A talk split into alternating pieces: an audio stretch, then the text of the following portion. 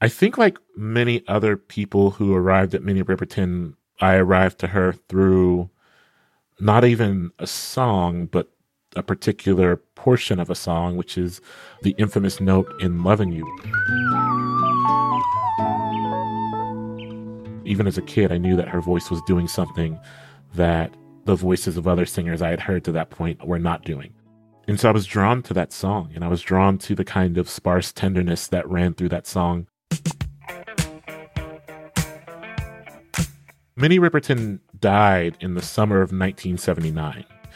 And the album that came out after she passed, it was a posthumous album that was in the fall of nineteen eighty called Love Lives Forever.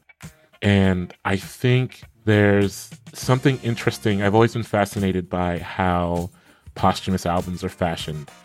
And this one was kind of like an act of, of surgery almost. The producers pulled Riperton's vocals from earlier tracks, tracks that maybe were for other albums that didn't make it, tracks that were backing tracks, and then they would kind of manufacture these duets. So you have songs like with Peabo Bryson and Roberta Flack. There's a song with Michael Jackson. There's a song with Stevie Wonder and Patrice Rushen. And the, the way that I became most familiar with the posthumous album as a form was through rap music. Right, where, you know, Big L had a posthumous album, and of course, Tupac had a posthumous album. And in some ways, those projects aren't entirely different, where you're taking vocals and then a producer is breathing life into them. But it must be said that on Love Lives Forever, Minnie's actual vocal contributions are, in some cases, pretty sparse. And so there's this concept that she is kind of like a ghost hovering a- around her own music, even. Hi, I'm Hanif Abdurraqib. I'm a poet and essayist and cultural critic from Columbus, Ohio. From K C R W, this is Lost Notes, nineteen eighty, Minnie Riperton.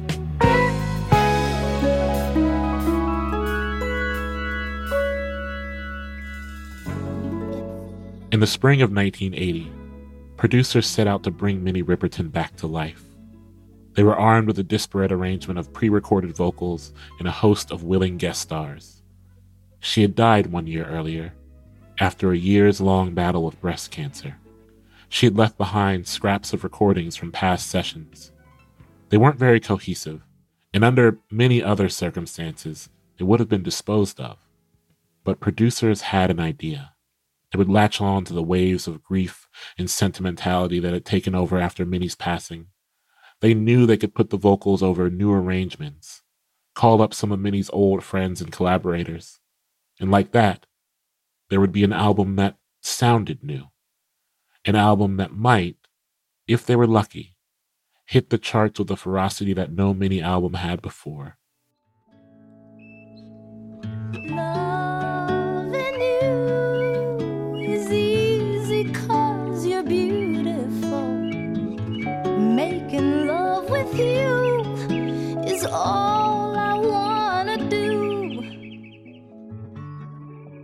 The casual music fan may know Minnie Riperton best not by a song, but by a song within a song. Lovin' You came out in nineteen seventy-four. At the three-minute mark of that tune, a perfect, piercing note unfolds over the bird song and the dream-like electric piano, a note arriving late in a song that felt like it had already done its work.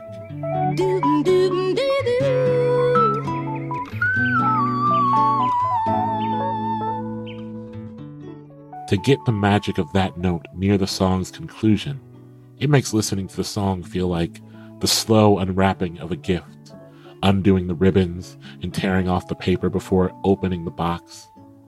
The piano is played by Stevie Wonder. He produced the whole album, Perfect Angel, but he used a pseudonym, El Toro Negro. It was to avoid a contract dispute with his label, Motown Records.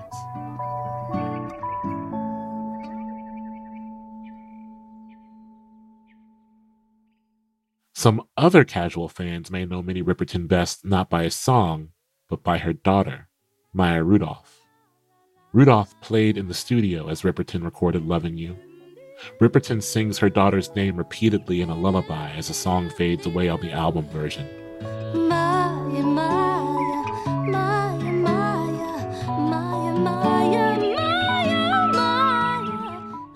producers cut it from the single version, worried that listeners might mistake the name for some kind of religious chant.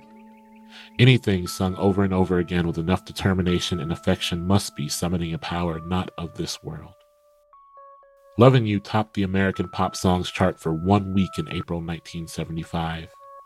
Even now, I lean forward when I know the note is coming, as I did when I heard it the first time as a child, when I would be sitting on a couch lined with plastic during a hot summer, pulled to the edge of the seat by the song, feeling the couch's hot plastic peel off the back of my shirt. If there is to be an artist known primarily for a single moment in a single song, it should be a moment that transforms the geography of its listeners, a moment that drags us back to a place where we maybe love the world differently, or at least love the part of the world so much that we wanted to sing its name endlessly, religiously.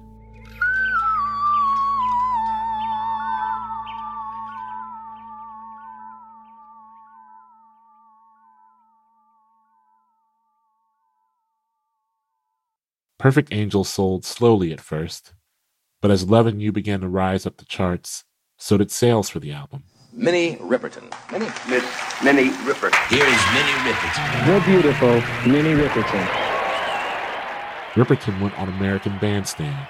She went on late-night talk shows. She went on Soul Train and sang Lovin' You with a flower blooming out of her afro, and her eyes closed the entire time. By nineteen seventy-five, Epic Records was on board and eager for another album. Just meeting, barely touching each other. Two spirits greeting, trying to carry it further. But then came January of nineteen seventy-six. Minnie was given six months to live. By the time the breast cancer had been diagnosed, it had already metastasized. Minnie continued touring and recording. She was open with the public about her cancer, but didn't publicly share that she was terminally ill. In nineteen seventy-eight, she starred in a breast cancer awareness commercial where she folded her hands over her chest while sitting at a piano. My life was interrupted that abruptly. I got cancer. I lost a breast, but I saved the rest of my life, and I've got that because I examined myself early. I found out in time, and I got the help I needed from cancer specialists and the love I needed from the people I love. A year later, her health began to visibly deteriorate. I stumbled on this photograph. It kind of made me laugh. It took me way back, back down memory lane. In May nineteen seventy-nine, Minnie was on stage at the Mike Douglas show. She was recording the song Memory Lane to promote her fifth album, Minnie. Her voice is as radiant as ever, but it was clear that she was struggling. She was upright, but clearly the toll of a long battle had worn her down. One hand holds the microphone while her other arm is entirely affixed to her side, unable to move. She is barely mobile, but for some enthusiastic swaying every now and then. Around the two-minute mark of a song, her voice ascends to that familiar siren-like pitch, and Minnie holds a note for as long as she can before leaning backwards into the purple lights of the stage.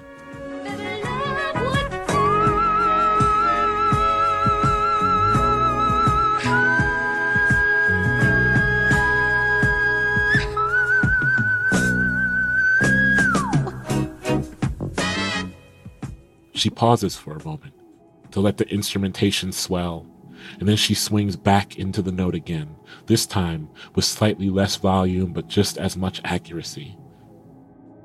During the broadcast of the show, the camera cut away from Minnie and showed the audience a brief montage of photos, various shots of Minnie in the arms of her husband, Richard Rudolph. When the camera returns to Minnie, it is at the exact moment where she is swinging her head back and forth and singing the lyric, I don't want to go, I don't want to go, which unlocks the song's final act, ending with Minnie almost pleading, save me, save me. Save me, save me. Ooh.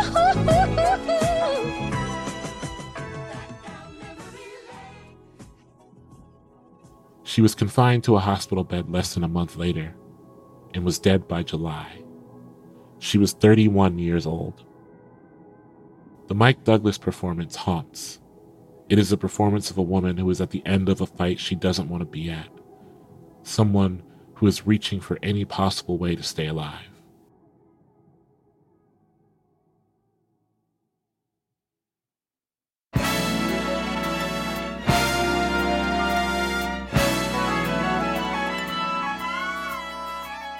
The posthumous album is a tricky business.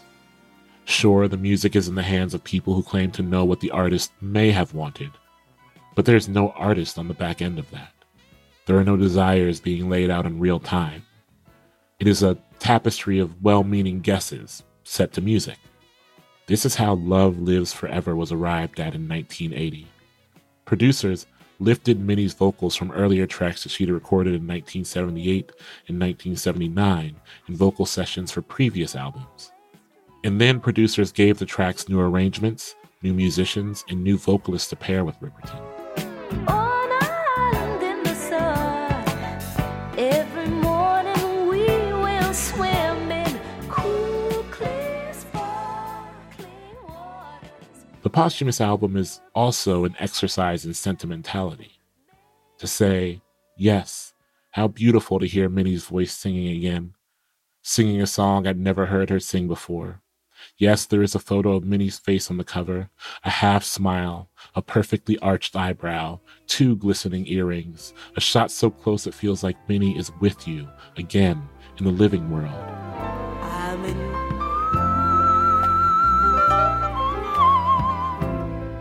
There's that operatic high note on I'm in Love Again, unmistakable and twirling over a flute solo as it did in Lovin' You six years earlier.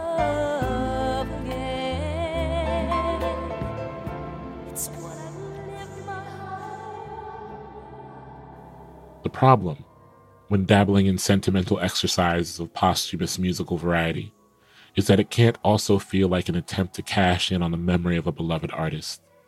It can't feel crass or haphazard. On Love Lives Forever, even the guests can sometimes feel like ghosts, slotted in lazily to fill silences. At the end of the aforementioned I'm in Love Again, there is Michael Jackson, drifting through the background almost unnecessarily in a way that suggests his only purpose on the song is to have his name in the credits of the album. A Stevie Wonder harmonica solo, magic as it is, feels shoehorned into the song Give Me Time.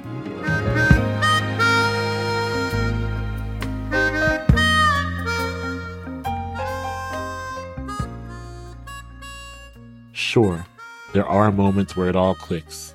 The sprawling Here We Go, a seven-minute song that opens the album, where Peabo Bryson and Roberta Flack accent Minnie's vocals, carrying her on their shoulders instead of trying to make their own way or disappear into the background. You Take My Breath Away feels like a proper duet, George Benson taking his cues from Minnie as if she was in the room with him. Hello, goodbye, aside.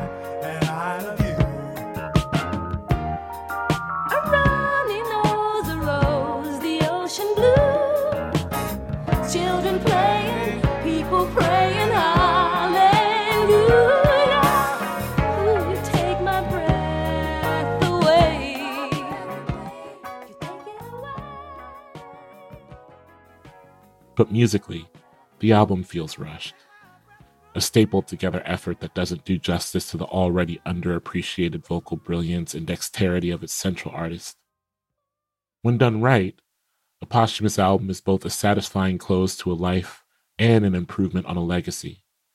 Love Lives Forever comes out chaotic, restless, and easily forgettable. But, in its final moment, is the song of life, on which Minnie is joined by Patrice Rushen. Sing the song of life. Sing the song of life. Sing the song of life. Sing the song of life. Sing the song of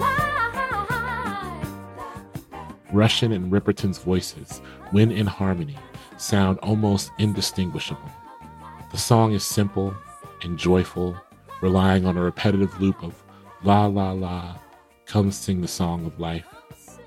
It is a kind of song sung by someone who once felt like they had a long life in front of them. Yes, it is filled with cliches about touching stars and chasing dreams, but it is the one song on the album that brings forth the same emotions for me that Minnie's final performance on the Mike Douglas show did. The understanding that when she lived, she had a vision for herself beyond her pain, beyond any illness, that she wanted to hold her children while reading them books, that she wanted to sit among a field of flowers, that she wanted to smile her unmistakable half-smile while looking up at the vast outer space. The four minutes of this final song are where the album's greatness rests, where it sits at the exact intersection of longing, joy, and unshakable grief. Minnie, who fought endlessly and still left us too young, singing about the dreams of living, dreams that might seem simple to someone who doesn't know when they're going to die. When the song begins to fade, Riperton's voice fading with it, when it becomes clear that this is it, the album is done, and so is our time with Minnie. When it becomes clear that she couldn't be saved, and all we have left is a messy, haphazard attempt at forcing her beauty to linger, then a newer, brighter grief begins.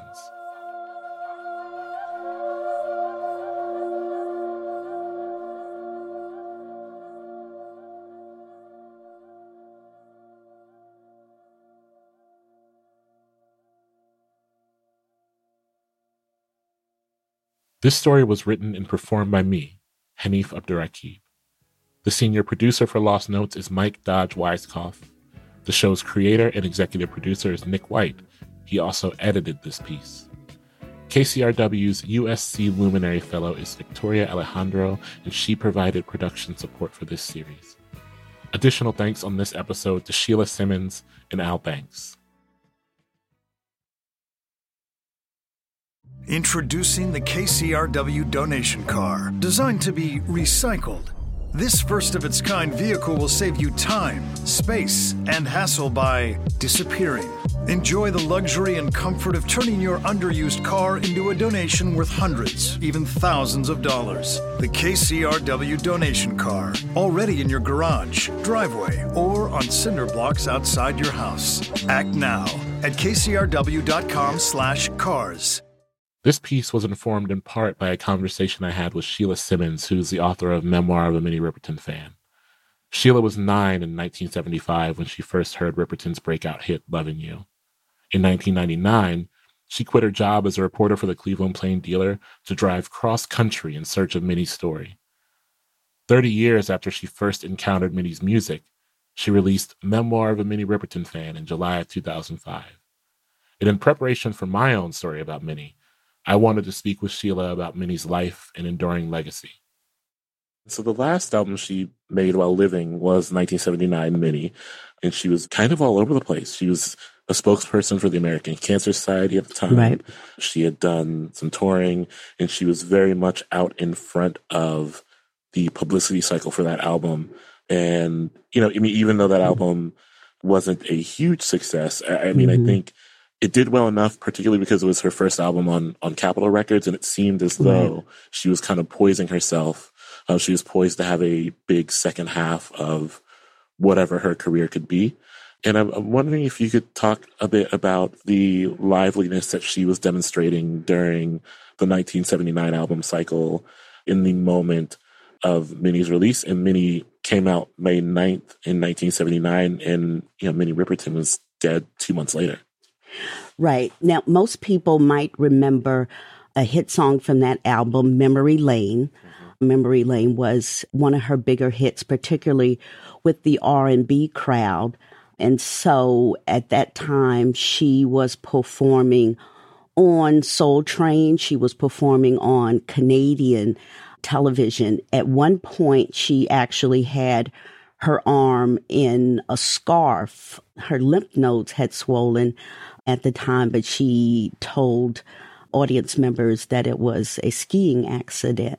She really did not want people to know that the cancer had returned, that she was battling an illness.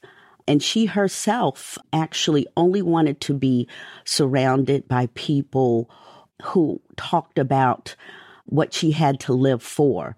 She didn't actually like to be around people who expressed their fears.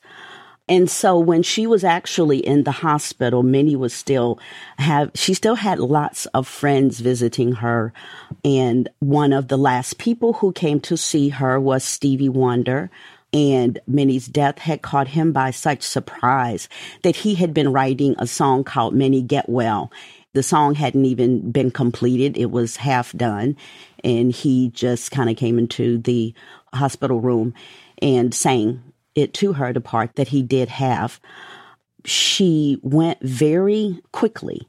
She actually died, I think, a few days before Maya's birthday. And Maya even accepted an award in Minnie's name after Minnie had died. And she told the audience about how her mommy was a, a happy person and how that award would have made her very happy. So I wanted to talk um, a little in depth about Love Lives Forever, because we lost Minnie at the in the middle of nineteen seventy-nine, and then Love Lives Forever didn't come out until the fall of nineteen eighty. And mm-hmm. some of this was just because of the kind of tedious nature of crafting the album, you know, mm-hmm. stripping the vocals, stripping some of her vocals from earlier tracks, and then adding backing tracks and completing it with new musicians. I was wondering if you could talk a little bit about the process of making this album and kind of building out these duets in a way that I think we see often now when an artist dies. You know, I think it's a little more common to have these posthumous albums where other vocals are kind of tacked on to pre-existing vocals. But at the time, for Love Lives Forever, it was kind of a um, a new concept, or a newer concept. Right. And I think that the love that all of the musicians had for Minnie was what kind of drove that. Some of the songs had already been in the process of being recorded, so there was some reworking that they had to do, and yes, some of the stripping down of the vocals and the music and the melodies, and then kind of putting it together, and some of it obviously putting it together without her. And then there were some songs that were written for her in her name. Hugh Laws, a flutist who also played on Memory Lane, was also one of the artists on that album.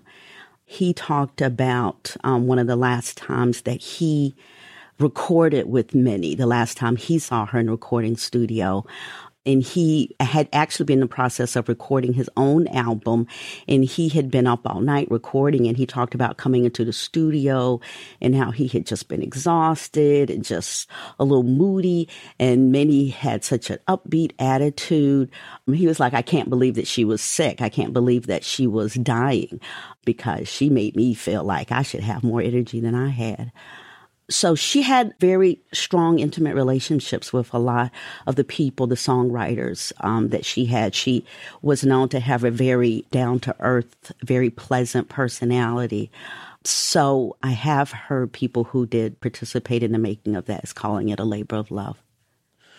What are your thoughts in general on the making of an album when an artist is not alive to help guide the process? Is the end result easy to consume, or is it is it just kind of like we're succumbing to the greater good of getting to hear a person's voice one more time, even if that person isn't alive to give a thumbs up on how their voice is used? When it comes down to the ethics of creating an album this way, even though you are a large Minnie Riperton fan, but in general, where do you come down on that?